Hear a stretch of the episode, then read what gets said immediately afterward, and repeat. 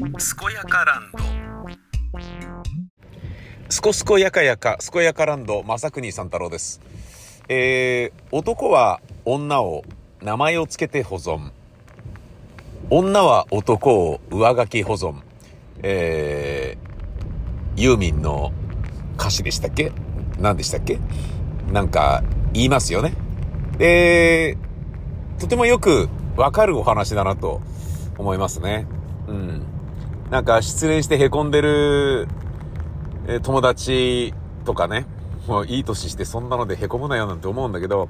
あのー、わかりますよね。なんかその人を見てると。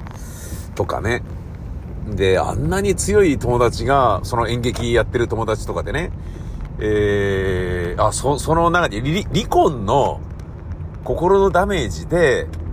その、ちょっと今なんか何もやる気が起きないんですよね、みたいな感じでね。あんなに芝居好きだったやつが、芝居できないっていう状態になっちゃってて、そんなに？いいみたいな。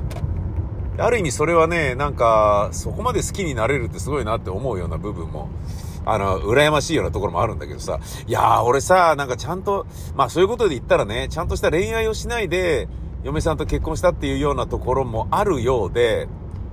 別にあの、不足はないから結婚ですみたいな感じなんだけど、もう好きで好きでしょうがないから結婚だみたいな、なんかそういう感じではないんですよね、確かね。なんか転がり込んで同棲していたような状態で、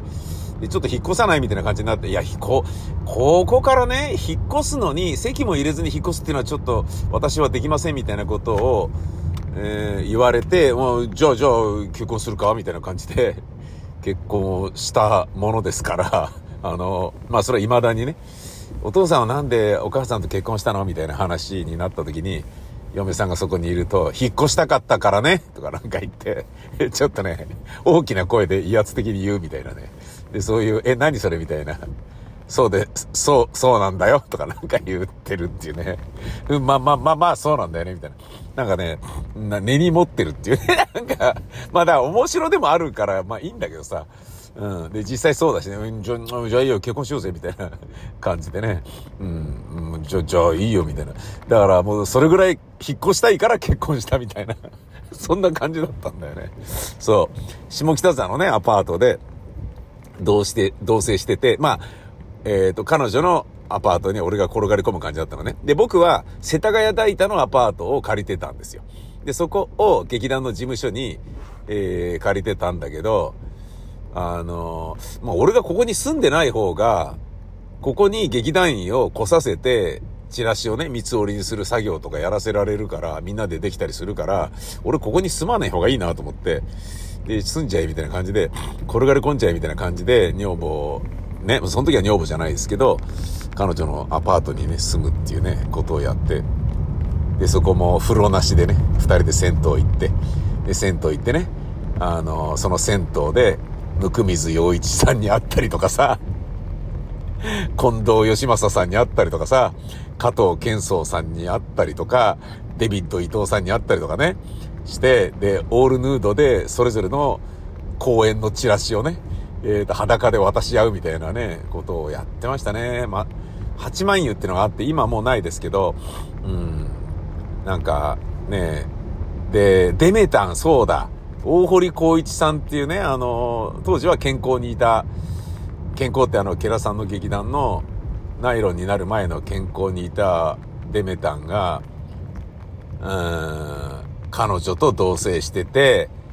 で、俺とデメタンが、あの、お風呂出ると、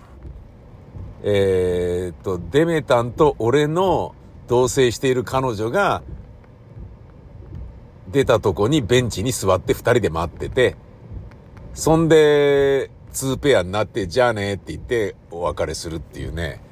そういうなんか、なんだろうな寮みたいな感じでしたね。当時の下北沢という場所が。うん。駅前に行けば、あいつがね、バイトしてるから、そこ行って食おうぜとかね。うん。そんな感じだったなそう言われてみたらなまあ、で、そこの下北沢のアパートが狭いから、もうちょっと広いところ引っ越さないみたいな感じで、自分がね、なんかね、放送作家の仕事がなんか入ったんだよ。レギュラーで。で、アルバイトしながらなんだけど、バイトにそれプラスで入るから、ちょっと収入が、なんかね、12万円が14万円ぐらいに増えるみたいな感じなだけなんだけど、引っ越そうよみたいな感じ、なんかもうちょっと広いとこ行かないみたいに、俺、あのー、なったんだけど、いや、もうダメですよみたいな、あの、ここれ以上ね、引っ越すのに席も入れないっていうのを、もう私は親には言えませんみたいな感じになって、じゃあ、うん、じゃあ席入れようぜみたいな感じになったんだけど、そんで、明大前の、えー、2K のアパートに引っ越して、あれ？どうなってんの？おー、なるほど。なるほど。おー、一通逆走してくるんだ？あの救急車がびっくりした。びっくりしたわ。もう行かしてもらいますみたいなこと言ってたないや、焦った。真っ正、三つなのに真正面から来て、まあ俺がね、あの脇に止まっていたからよかったけれどもさ、うん、いや、焦ったななん、あ、そっか、豊島病院って、あなるほどね、病院の近くだから、そっか、え、え、あの、ER なんだな。なるほどね。で、えー、まあ、2K のね、えー、アパートにね、引っ越して、うん。6畳、6畳、6畳のね。えー、で、それは風呂あったんだっけな？風呂あったな。風呂割りがいいよねって話になって、風呂割りに引っ越したんだよな。なんだけど、風呂の工事するから、ちょっとしばらく風呂使えませんみたいな感じになって、で、また銭湯行ってなんだよこれみたいな、ね、住み始めたら途端にみたいな感じになってたんだけど、で、そこでね、えっ、ー、と、古いからさ、欄間があって、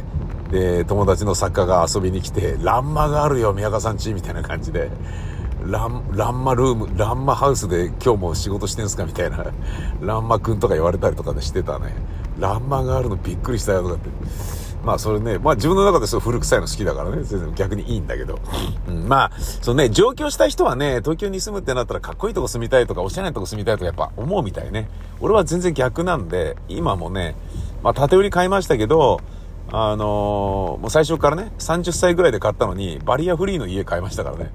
うん。で、和室が多いからここがいいっつって、えー、買ったようなところもあるからね。俺は古いの逆に好きなんだけど、床の間もあるしね、今の家は。で、そんなね、えー、ところで、えー、引っ越してみたいなのがあったんですけど、その、うーん、まあ、えー、結婚そのものは、とはいえ、大恋愛でっていうわけじゃないんですよね。だから、あのー、まあ、そのね、離婚をして、もう芝居ができないぐらい悲しんでる役者とかいうのを見てると、あ、いいなと思って、俺もね、そんなね、身を切る思いで恋愛をして、ね、その大恋愛の末の結婚みたいなものも、それはそれでよかったったなみたいなね。なんかもう、仁義の面で、こういう形で一緒に住み始めてしまったら、これ結婚する以外にないでしょうねって。これで結婚しないっていう手はありえないよなっていう、そこまで極悪人になれませんみたいな感じだったですね。いずれ結婚するから、もうこのままちょっとなんかね、紐みたいにさせてくれよみたいな ようなところがあったから、甘ったれてるようなところがあったから、で、結果的にね、すいません、このままね、放置してると、高齢出産になってしまうんですけれども、みたいな感じで、あじゃあ子供作るか、みたいな感じで、全部なんか尻を叩かれて、ね、結婚もするし、ね、子供も作るし、みたいなね、感じでね、何なんだ、このね、自分がね、その結婚したくて結婚してるわけでもないとか、自分が子供が欲しくて子供を作ってるわけじゃないとかさ、もう、全部がなんか、もう、まあ、じゃあいいけど、あまあ、じゃあいいけど、みたいな、そんな形でね、家族が増えてったっつうのもなんか、結婚、出産とね、結婚で父親になるっていうのも含めてさ、そんなんか全部まとめて何なんだみたいな、ね、感じだよね。だけど、そんな僕からしてみると、ね、その知り合いの役者がね、離婚してね、落ち込んでとかっていうのは、羨ましいんだよね。うん、そこまで人を好きになるっていうのは素敵だなって思ってさ。だからまあね、あのー、がっつりね、大恋愛してみたいな、みたいな気持ちもあるんだけどさ、急に出会った人と急に恋に落ちて、俺ね、女房と別れてこの人と一緒になるみたいな、そういうのとかって多分俺みたいな合理主義者で理知的で落ち着き払って感情に突き動かされることがないような沈着冷静な男はないと思うんですよね。え絶対ないだろうなって思うからこそそういうのに憧れるところがありますよね。まあ話を戻して、その男は、えー、女を名前を付けて保存。えー、その恋愛ではそう言われてますけど、でも恋愛以外でも僕はそうなのかなって最近思い始めたんですね。っていうのは、えー、まあ、60歳にもなると、人生の未来よりも過去の方が芳醇になっていきますよね。で、えー、僕のような人間は未来というかね、まあ、あの、今やってる仕事ももうちょっとこうやれば面白くなるんじゃないかなとか、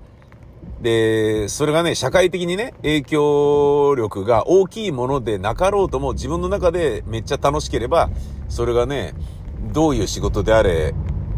えー、ハッピーなわけで、えー、何ら遜色はないんだけど、で、そういう楽しい仕事を増やしつつあるんですね。ストレスがないく、楽しい仕事を増やしていこうって思思ってるんですよ。まあもうあのー、つい数年前までね、ストレスフルな仕事ばっかりやってたんで、あのー、吐きそうになるぐらいつまらねえものであったり、だけど、これ、ちょっと社会的な意義とかそういうこと考えたら、これ一生懸命やるのが一番いいだろうみたいに、なんか、なんだろうな、心ささくれ立ちながらやってたわけですよ。だけど、もう60になるとね、まあ仕事やるのはいいんだけど、あの、ストレスがない仕事がしてよなっていうことで、もうね、あの、ストレスなし、イヤーに今年入りますみたいな風にもう宣言して、宣言っていうか自分の中で決めて、で、つまんなそうな仕事で、俺がストレスを感じそうとかね、えー、なんだこれっていうようなものはやめるみたいな感じで。でも別に何もやらないわけじゃないのね。多少のストレスはなんだけど、あのー、ストレスの絶対値が低いやつをなるだけやるっていうね、感じ。だからまあ、若い頃にね、やってたのは、えっと、ストレスもでかいけど、その、エクスタシーも、ひと、ひとしおみたいなね。えー、成功した時のよっしゃーみたいな、爆発的な数字を取ってね、番組をバカ当たりさせるであったりとか、そういうのはやっぱもう得たりなんで、成功体験としてどでかいものなんだけど、でもまあそのストレスもどでかいわけですよね。それを、そこに至るまでの部分がね。で、それは、うん、だまあそこ、そこ、そんなにね、大きい、あの、サクセスはいらない代わりに、そのストレスも小さくしますっていうね。うん。で、ストレスの絶対値を下げるっていう。だけど、サクセスがちゃんとあるっていうような仕事を今増やしているんですけど、えー、だからまあ別に今の段階で、あの、もっと楽しい仕事やりたいなとかっていうほど楽しさが、あの、仕事で少ないわけではないんだけど、だけど、やっぱり、えー、関係が終わることが寂しくなるんですよね、なんか。なんかね、やってた仕事がね、まあ、終わって次のが始まるんだけど、終わることは別にまあ仕事が終わるのは全然いいんだけど、その、その仕事が終わることによってあの人との関係がなくなるとか、なんかね、そういうのがね、すごい寂しく感じるようになるんですよね。こう年齢いってるっていうことなだけなんだけど、あれ？と思ってね。で、そうなると、別れたくないなとか、あのイメージをつながりとして持ち続けたいなとか、あの時の思い出がすキラキラ輝いて自分の中にあるなとか、そういうなんかね、過去のつながりや思い出や、えー、記録みたいなものが、あの、とてもね、ありがたい大事なもののように振り返るんですよね。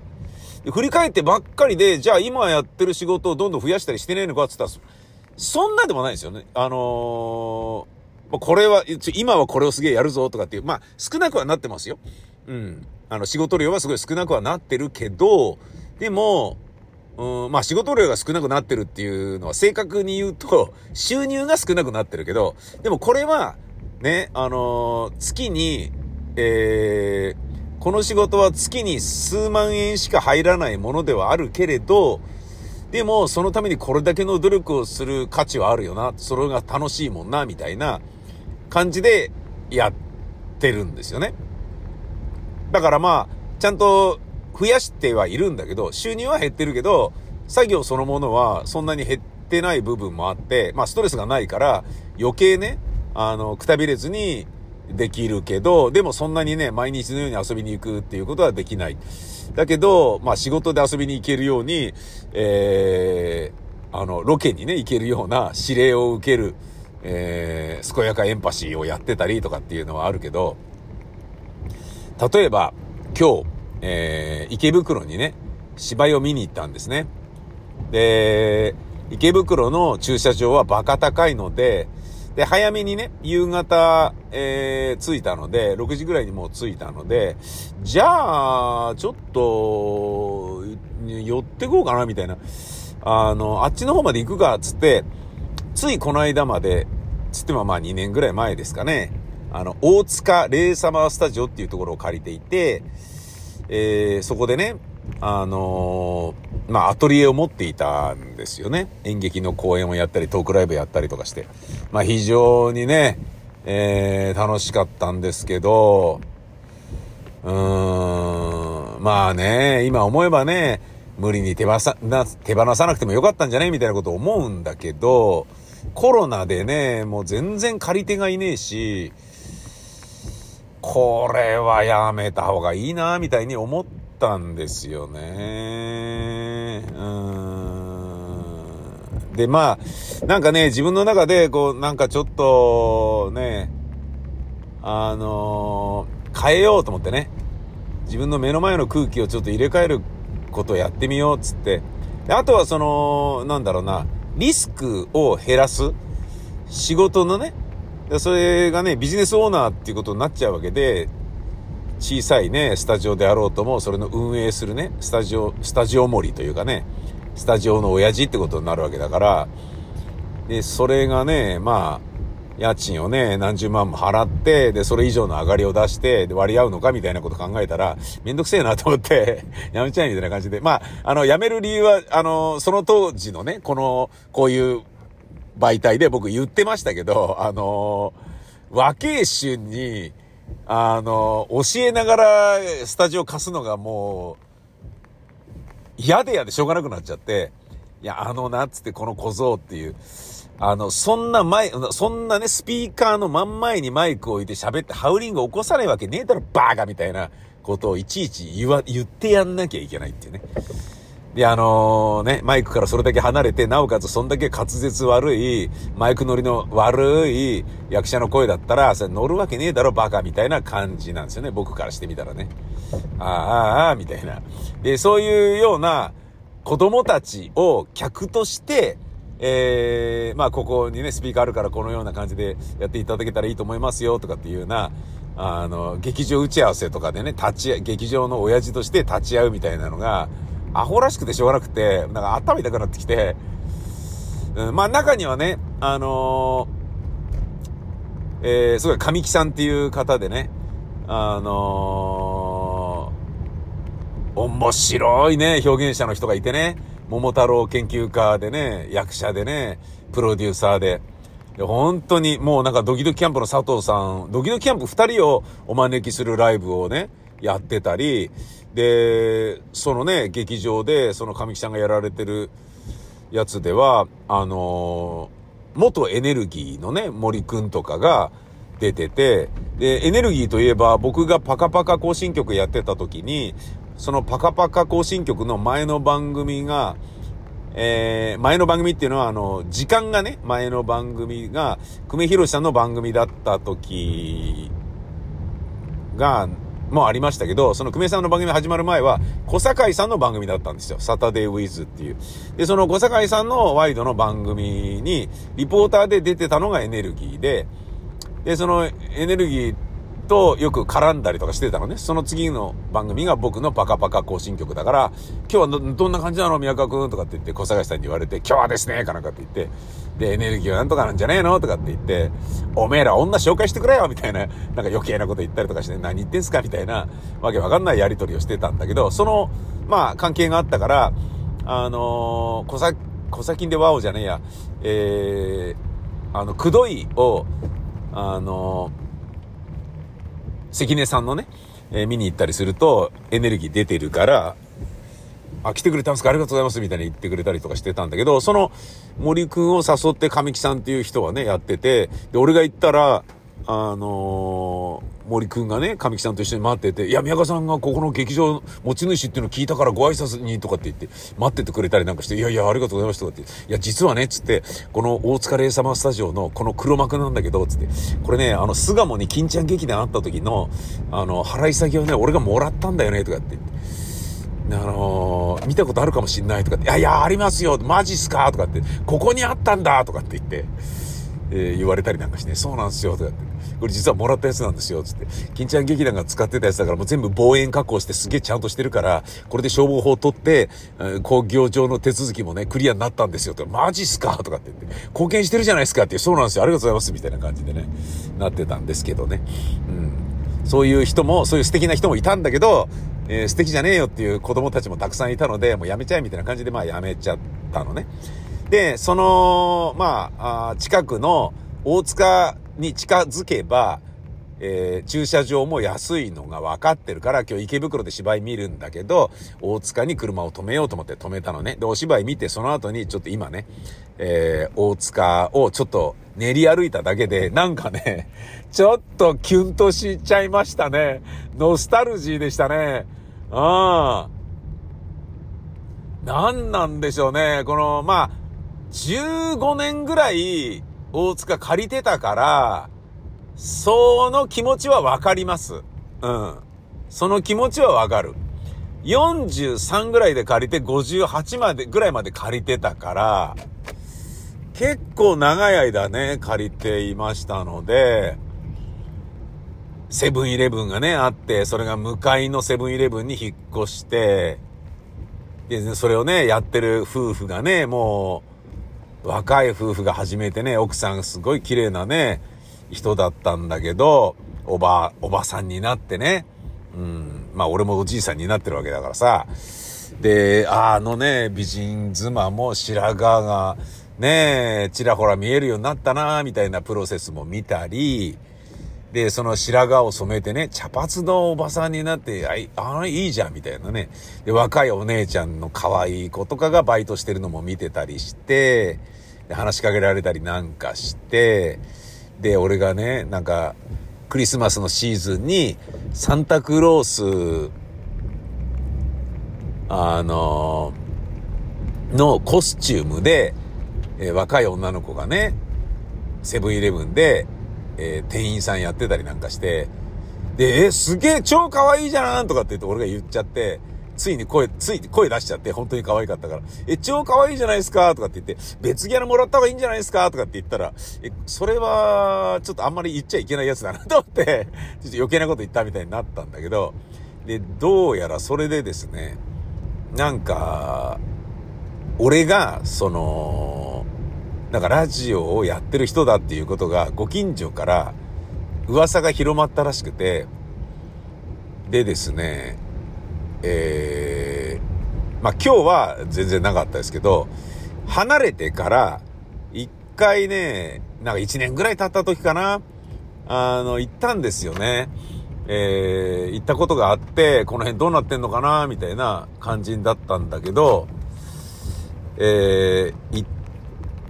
たら、あーとかって言って、宮川さんとかって言って、あの、いや、もうずっとラジオ聞いてたんですよ。でも、あの、お隣にいるの分かってたんですけど、つって、あの、セブンイレブンのね、お隣にいるの分かってたんですけど、あのー、なんか話しかけるとそれはそれでね、近くだともうお嫌だろうなと思って、でもいつもなんとかかんとかの番組聞いてるんですよとかって言って、ありがとうございますみたいなね、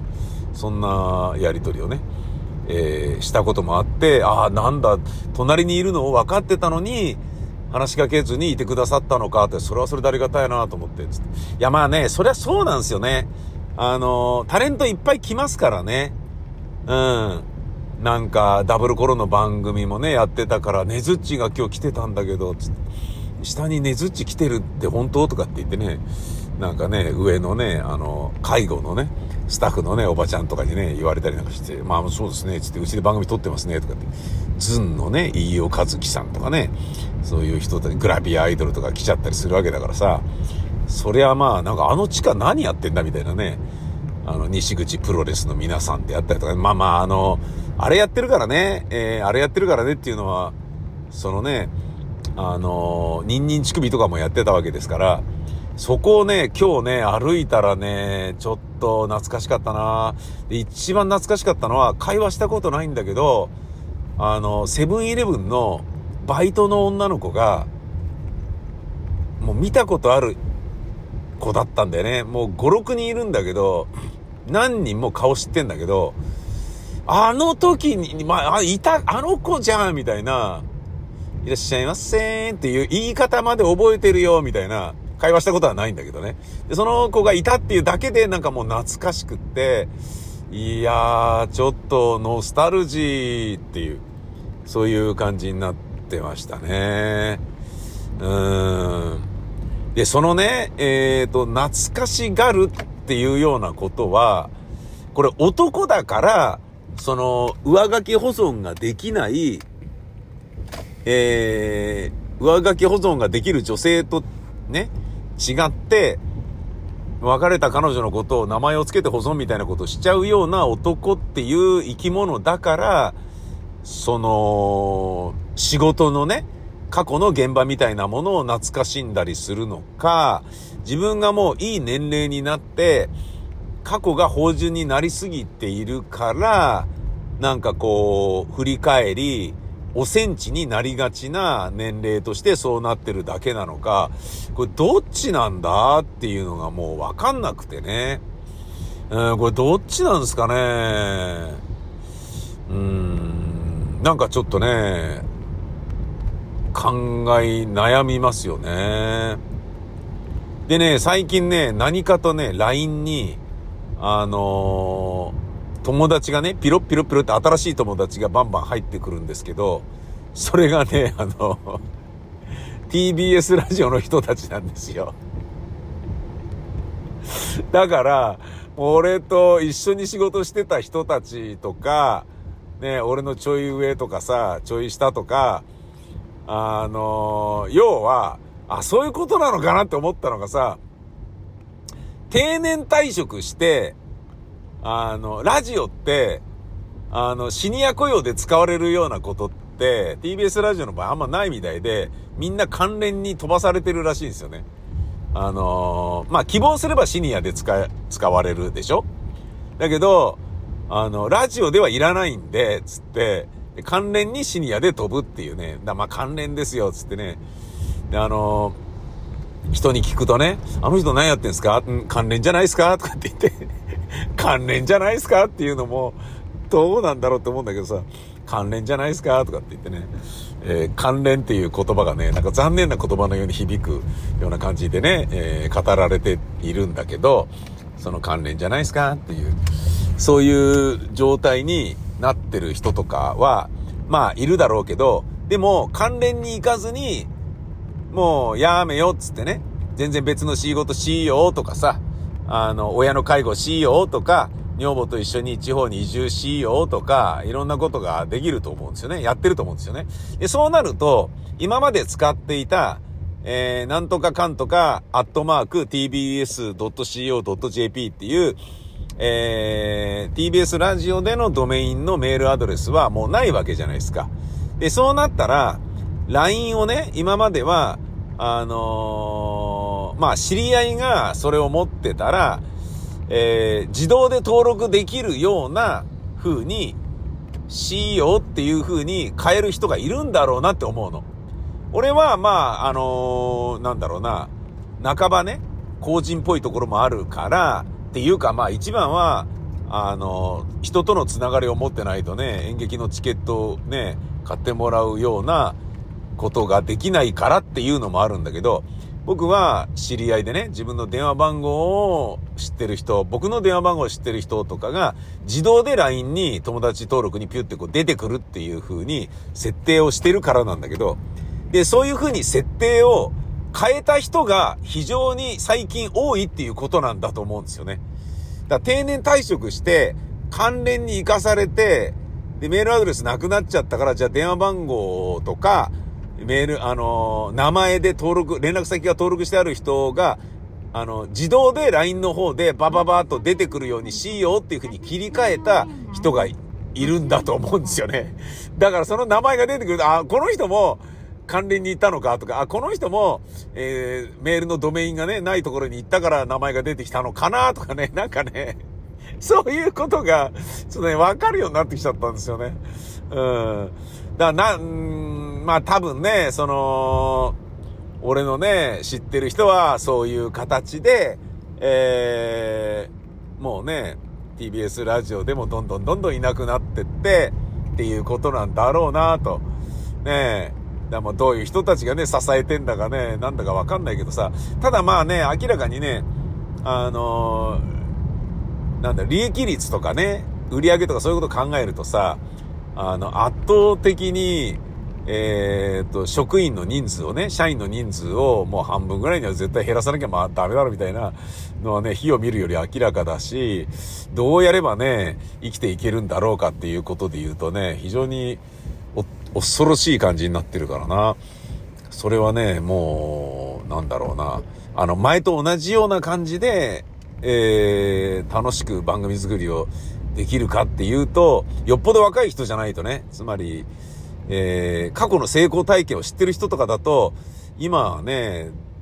多少ちょっと盛り上がってきたぞみたいな雰囲気を感じたとしても、あの、成功体験とは言えないから、比較してしまうと、相対的に、いや、悲しすぎるよっていう風に思っちゃうだろうから、もう俺でさえ思ってましたからね、ずっとね。1位取り続けても、1位取ってんのに、絶全体的なセットインユースっていうね、全体的な数字が下がってるだけで、もっと数字取れ、もっと数字取れとかって言うと怒られ続けるわけですからね。トップ取ってるのにですよ。トップ独走してるのに、もうちょっとなんとかならないかとか、なんかね、トップ取ってんだから営業がに売ってきてもらえよみたいな話なんだけど、売りづらいからもうちょっとなんとかならないかとかさ、いや、そんなのなんか嫌に決まってんじゃんみたいな、嫌に決まってんじゃんっていうかさ、ねえ、面白ければ数字が取れる。数字が取れてれば売れるっていう物差しで作ってるから、あえて恥ずかしい番組タイトルでやりますよとかっていうようなことをやってたわけだし、実際ね、うん。それがね、もう番組タイトルがあんな、なんかパカパカとかそんな番組だからトヨタがつかないんですよとかね、もう最後の社長、社長決済の段階でね、落ちる ってね、なんか、こんなに数字取ってこんなに面白いんだからもういいよね、っつって、いや、じゃ行きましょうよ、つっても、絶対あの番組スポンサードしたいです、みたいな、もうゼネラルスポンサーがつくっていうレベルになってんのに、最後の最後の社長決済で落ちる って、なんかね、もう営業の人が本当悲しんでたね、もう。本当に、最後の最後でダメなんですよ、つって。名前なんですよ、つってね。タイトルなんですよね、つって。まあだからその、タイトルで、えー、スポンサードがつきやすいように、アクセスとか、なんかさ、そういう、なんていうの？あの、スタンドバイミーじゃねえや、なんか、スタンバイか。とかさ、なんか、あのー、なん、ディグとかさ、なんか、アクセスとか、もうアクセスもうもう一回言ってる？なんか、そういうなんかね、あのーだから世界遺産とかいうやつがもうすごいいいんだと思うんだよね。多分。そういうね、なんか要は頭悪そうなタイトルをわざわざつけるじゃないですか、僕は。ねえ。しかも古い形の宮川勝のとかっていうのを頭につけるっていう、ダッサーっていうのをあえてそこ行くから、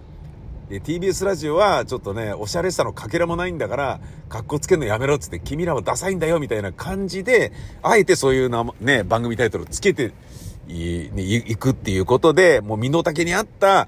ね、自分たちのセンスに合った、あのー、プログラムカラーをコンセプトにしていきましょうよみたいなね、格好つけんのやめようぜって格好つけんの格好悪いからみたいな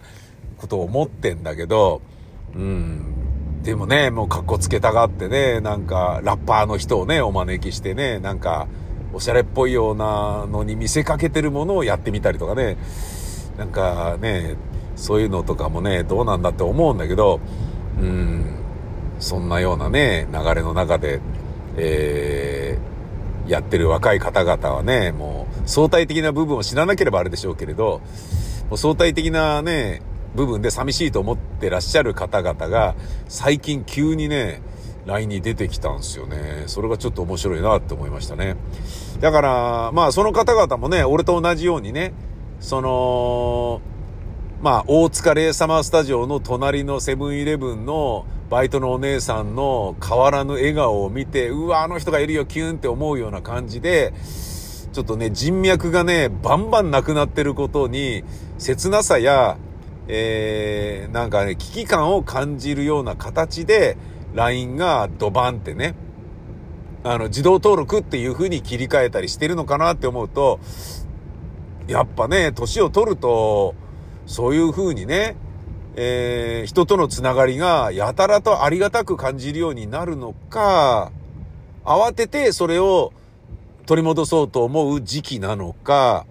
で、結局はね、タモリさんが言ってるように、いやもう年取ったら、友達ってどんどん削っていくからね、つって言ってるじゃないですか。人間関係って削っていくからね、つって。削るべきだよ、つって。だそれが、やっぱ削ってた方がいいなっていうふうに思っていくのかは、ちょっと、わからないけど、うん。なんかね、まあ僕もね、切なく、お戦地に、えー、懐かしんだりっていう部分はあるけど、じゃあ人と繋がり続けたいかっていうと、そういうわけでもないからね。うん。別に、家族との繋がりもね、別になくなってもいいかなぐらいに思ってるところがあるから、あの、一人でね、生きてる方が楽しいかもしんねえなとかって思うから、女房にね、もう本当今までありがとうございましたっつって、あのー、別れてくださいとかってね、もう本当今まで我慢してたんで、もうこれ以上一人に自由にさせてくださいみたいなこと言われたら、OK どうぞってなってお別れするでしょうし、そうなったらそうなったでね、なんかね、あの、若いお姉ちゃんと再婚できるかもね、みたいなことを楽しむ部分もあるだろうし、一人の生活を楽しめるよっていうふうに思う部分もあるだろうから、それはそれでね、あの、まあ、しょうがないかなって思うんだけどさ、うん。だけれども、今はなんかね、まだね、その、セブンのね、お姉さんを、えー、懐かしむ、えー、ちょっとキュンとする部分が自分の中にもね、要素としてあるんですよね。不思議ね。